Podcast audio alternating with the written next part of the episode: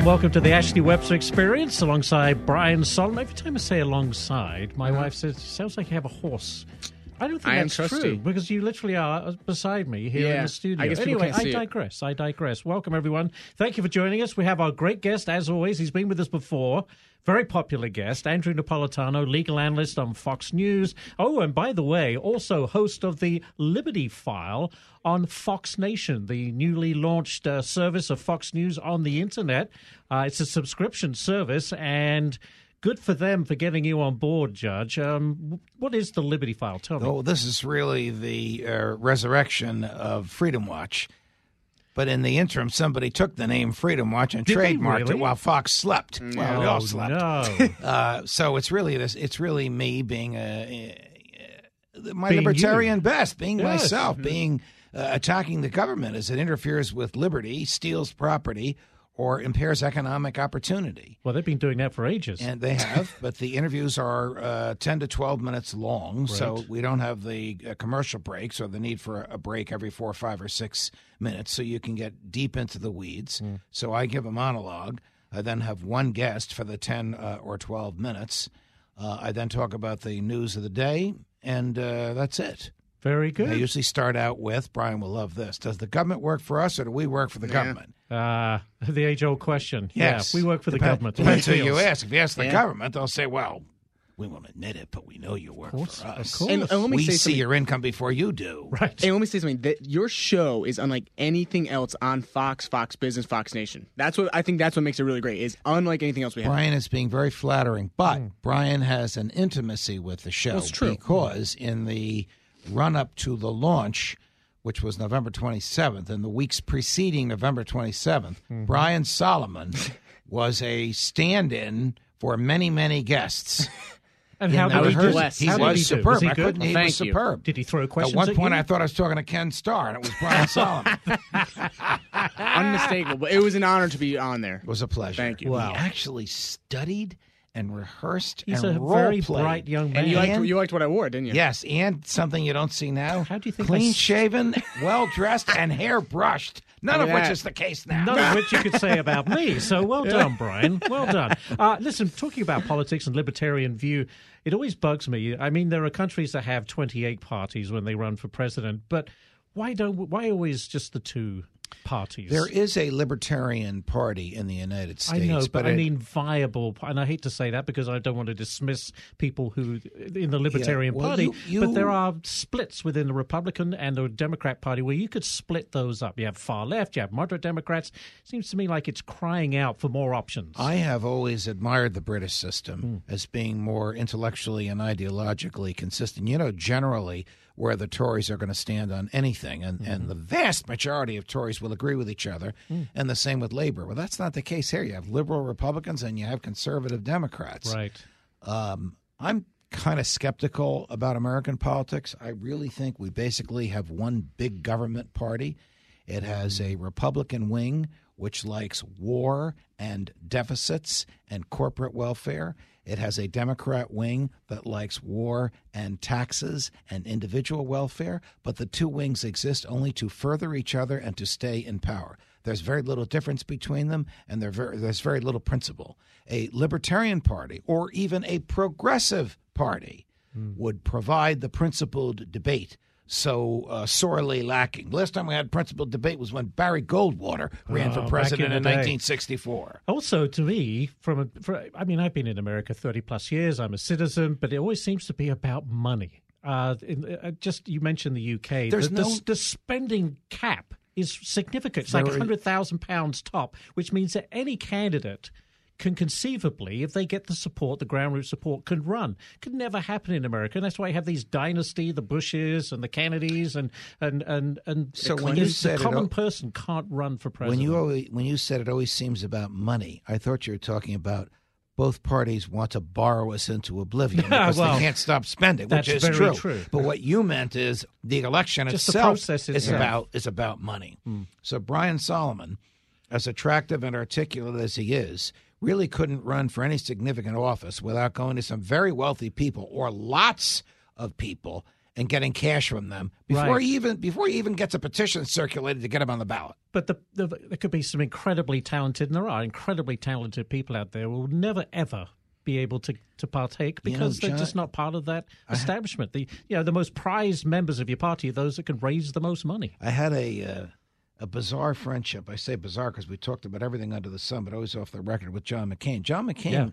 His real goal before he died, obviously he didn't succeed, was to have the government fund all campaigns so that anybody could run. So O'Brien Solomon, I love that idea. He checked all the boxes. Yes. An American citizen has done this, has done this, has done this. Boom. Would qualify for the government financing for his campaign. Tremendous. Couldn't add his own money to it, and nobody could donate to it. Fabulous. Yeah. But that's not going to happen here, in part because Supreme Court has ruled that money is an expression. Expression is protected. So if you're up against, say, Charles Koch's grandson, good luck. And he's got a bank account of $10 billion. He can spend all he wants. Yeah. Well, and I'm just picking on Koch. It could be anybody. It could be Tom Steyer's grandson. Right. Are we entering, though, into a new stage? Because I'm looking at Congresswoman Alexandria Ocasio-Cortez, and she is she's a new congresswoman, a week into the job, but she's getting even more famous and more famous and more famous every week on 60 Minutes, on this show, on that show. She's from a small district. She's from a district. She's very young, so she isn't putting all of her money into it. Mm. It seems like television and social media is really boosting her public profile. Well, that actually counters Ashley's argument. It does, because social media doesn't take a nickel. No, just about everybody uses social media. So the Kardashians, probably one of those will be president pretty soon. Well, I don't know, but here she is. She's hard left. Mm-hmm. She's beautiful. She's articulate. And she has a hardcore base that wants her to take from those who work and spend and accumulate wealth and give to those who don't. Mm-hmm. And as reprehensible as that is to those of us who believe in the free market, free as in free from the government, that's a popular view in the area of the Bronx and Queens that she represents. Yeah. And is she, of course, Bernie in his run in 2016, is this dragging the Democrat Party as far left as you've seen it in some time? The Democratic Party is split, just like Republicans used to be. The Democratic Party is split between the progressive left, like the crowd that wants to impeach Trump just to torment him and drive him crazy, and the more sober crowd that's basically saying impeachment's a non-starter unless it's bipartisan because it's half legal and half political. We have to get reelected, and we're not going to do something that's going to impair our reelection just to bloody the president's nose, so to speak. Yeah. So Mrs. Pelosi has that divide. I think that sometimes I have been the object of the admiration of Senator Sanders and Representative Ocasio-Cortez when I have made statements expressing the civil liberties side of the Constitution. Sure. In those areas, progressives and libertarians generally agree, and they have not hesitated to express that agreement when I say things. And that, of course, causes our competitors at CNN and MSNBC to play these things all the time. Look, Alexandria Ocasio-Cortez and Bernie Sanders like what the judge says. The judge has been on MSNBC for a while. The other day I was on MSNBC all day. I was physically here, but I was being aired there. Talking of the Constitution, by the way, the president has made this announcement. Look, if I can't get the funding for my wall, then I can declare a national emergency and I can appropriate the funds. And he repeats it, but apparently that's not true. Well, it is not true because it's not authorized by the Constitution and it's not authorized by the statutes, but it also was expressly rejected in 1952 by the Supreme Court in a case called Youngstown Sheet and Tube versus Sawyer, in which President Truman, it's 1952, it's the height of the Korean War, and there's a steel strike. They got 500,000 members of the United Steelworkers on strike, and they can't get ammunition and other steel-based materials to the troops in Korea. So he asks Congress to invalidate the strike. Congress, which was filled with Democrats, told him to go take a hike. Right. He then signs an executive order directing his Secretary of Commerce to seize the steel mills, take them over, hire employees, pay the employees, and produce what the troops need. Right. We're talking about a serious issue now of troops needing weaponry and ammunition. Supreme Court said, you can't do it. The president can't spend money that hasn't been authorized. That's an abuse of power. Correct. He can't take over. He can't take over property. Only Congress can do it. Now that brings us to President Trump. wants to declare a national emergency. What's a national emergency? Well, the Congress in the Emergency Act of 1976 defined an emergency as a serious and palpable threat to the life, liberty, safety, and property of Americans, which cannot be addressed by ordinary governmental means. Which I kind of guess is what the president's saying. The way that we're currently working this is ineffective in stopping illegal immigrants. Well, he once had 15,000 troops commit, murder and other grievous crimes. He once had 15,000 troops at the border. If they had locked arms, that would have covered most of the border. But he decided that was too unpopular at Christmas time. Whatever the president does, he can't take over or occupy private property.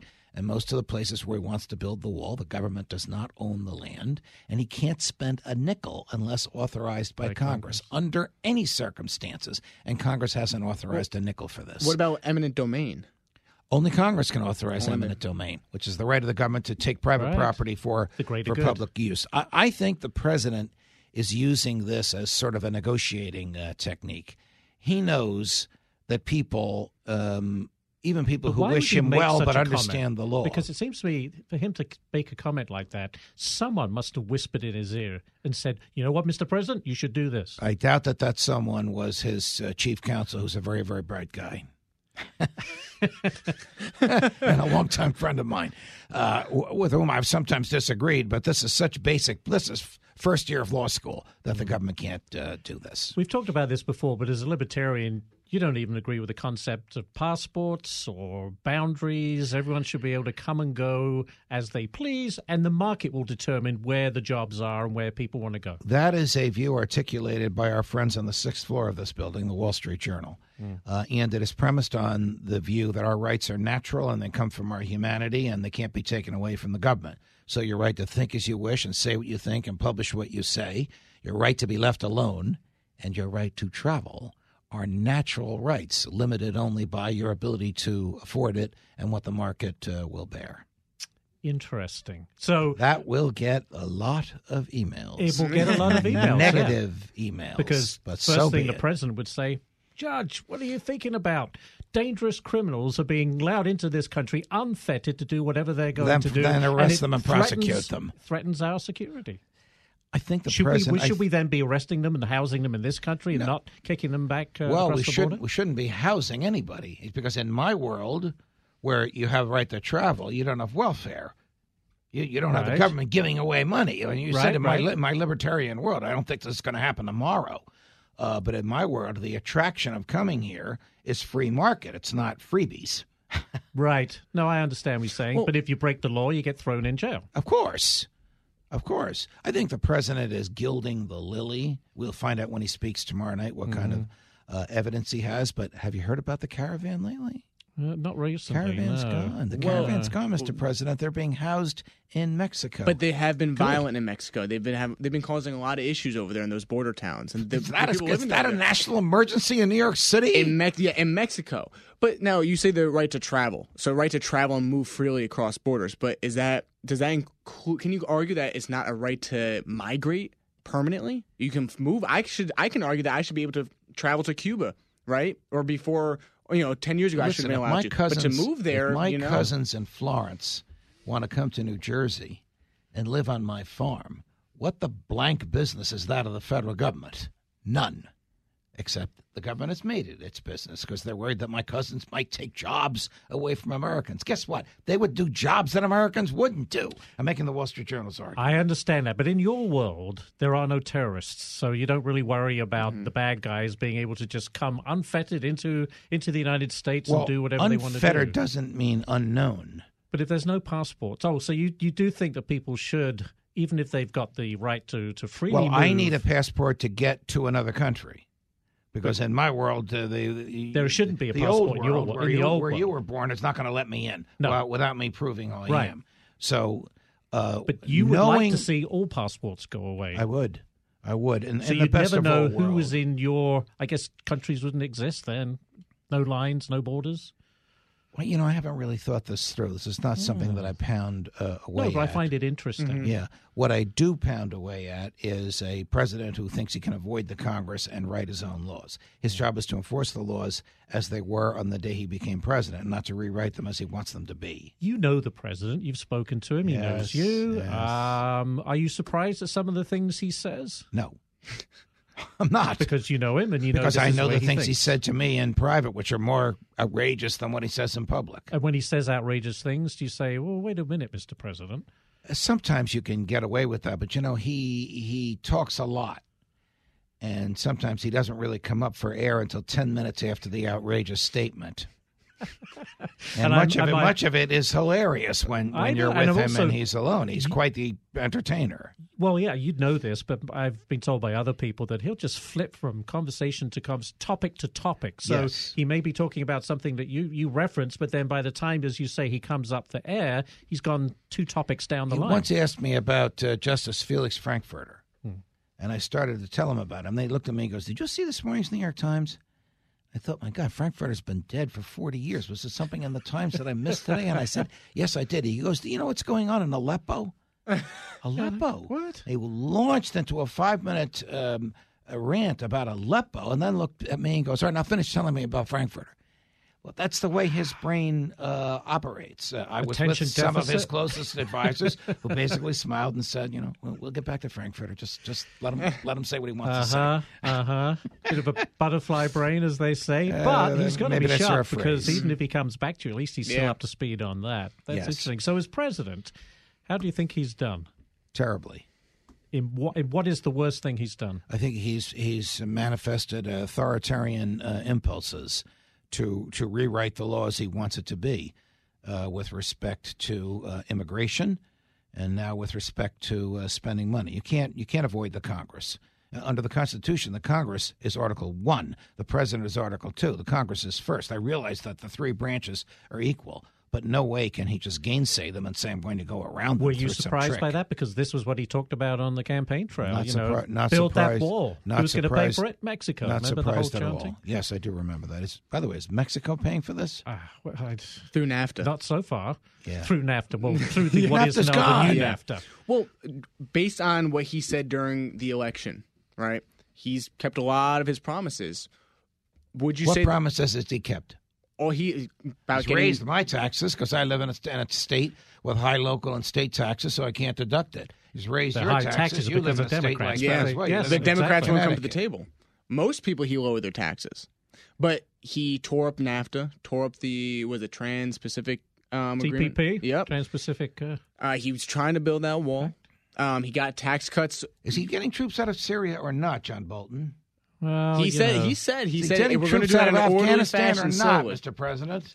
But either way, Rush Limbaugh making foreign policy or you? Either way, in 2 years, he's kept more promises than he hasn't, right? And I think a lot of his base sees that. Do you think that? Do you agree? Would you agree with me that I think that's a successful first 2 years because he seems like he's doing with the things that he said? I don't look at his first 2 years the way you do. The only thing that I would applaud him for is the relaxation of certain banking regulations.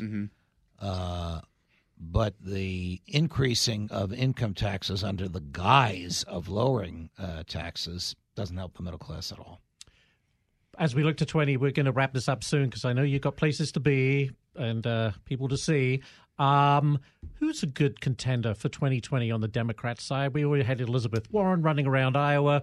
You know, there's people saying, come on, Bernie, do it again. Does Michelle Obama come out of the woodwork? Yeah, I don't know if Joe – I happen to know Joe Biden and I like him and I think he's a Hubert Humphrey – middle-of-the-road, blue-collar, appealing Democrat. I don't know if he can appeal to the hard left that loves Ocasio-Cortez and Bernie Sanders and Elizabeth Warren, and he needs them. He needs their votes in order to get elected. But I have a feeling, just a feeling, the Democrats are going to go for the Rust Belt, because if you take the Rust Belt away from Trump, he loses. Yeah, right. You know, if the typical Republican states go for Trump and the typical Democratic states go for I'll just throw his name out, Biden, and Biden wins 2 of those 5 Rust Belt states, Biden's the president. Right. I think they know that. you think Trump could put Nikki Haley on the ticket? I know he's very loyal to Mike Pence, but there are a lot of people, including people in this building, who would like to see that happen. Yes. Mm-hmm. That could be a strong ticket. I think the president could do that on his own, and even though I've known Vice President Pence for 20 years and I like him as a person, I think that would be a stronger ticket. I mean, the president's going to have a lot of female problems this time around, which didn't manifest themselves before the 2016 election. A female on the ticket might help neutralize those problems. And Nikki Haley, I know for a fact, wants to be in the White House. She wants it. She's made that clear to people. Well, there you go. She could be the candidate in 2024. She's a fan of, I'm a fan of hers. We sat next to each other on a long flight one day and got to know each other very well. Yeah. She's a great lady. Before you run off, you're writing a book. I want to know very quickly, what's it about? It's 500 pages and 1,100 footnotes. Yeah. It's Natural Law Constitutionalism in America, History and Theory. It's an academic book about how the natural law attitudes that our rights come from our humanity of Thomas Aquinas made their way to the British courts and eventually to the American courts, were somewhat diffused, somewhat watered down, had a resurgence, and occasionally keep getting a resurgence again. Is it already written? Well, I did the hard edit in my 2-week break at Christmas. So it's about 97% done. My researchers are filling in some gaps where I felt we needed a little bit more research, but the bulk of it is done. You love writing books? I do. I love this more than my other 9 because this has been in my head for 45 years. It's right up your alley. 4 years in the writing. Yeah, that's pretty cool. But if I give it to Varney, he'll use it as a doorstop. Hey, it's going to be a bestseller. There you go. All right, academic books are rarely bestsellers, but thank you, Brian. Judge Andrew Napolitano, as always, great stuff. Thanks for joining us. Pleasure, guys. Thanks, everybody. Brian Solomon, thank you. Thanks, everyone, for listening to the Ashley Webster Experience. We'll see you back here next time. Hi, everybody. It's Brian Kilmeade. I want you to join me weekdays at 9 a.m. East as we break down the biggest stories of the day with some of the biggest newsmakers and, of course, what you think. Listen live or get the podcast now at BrianKilmeadeShow.com.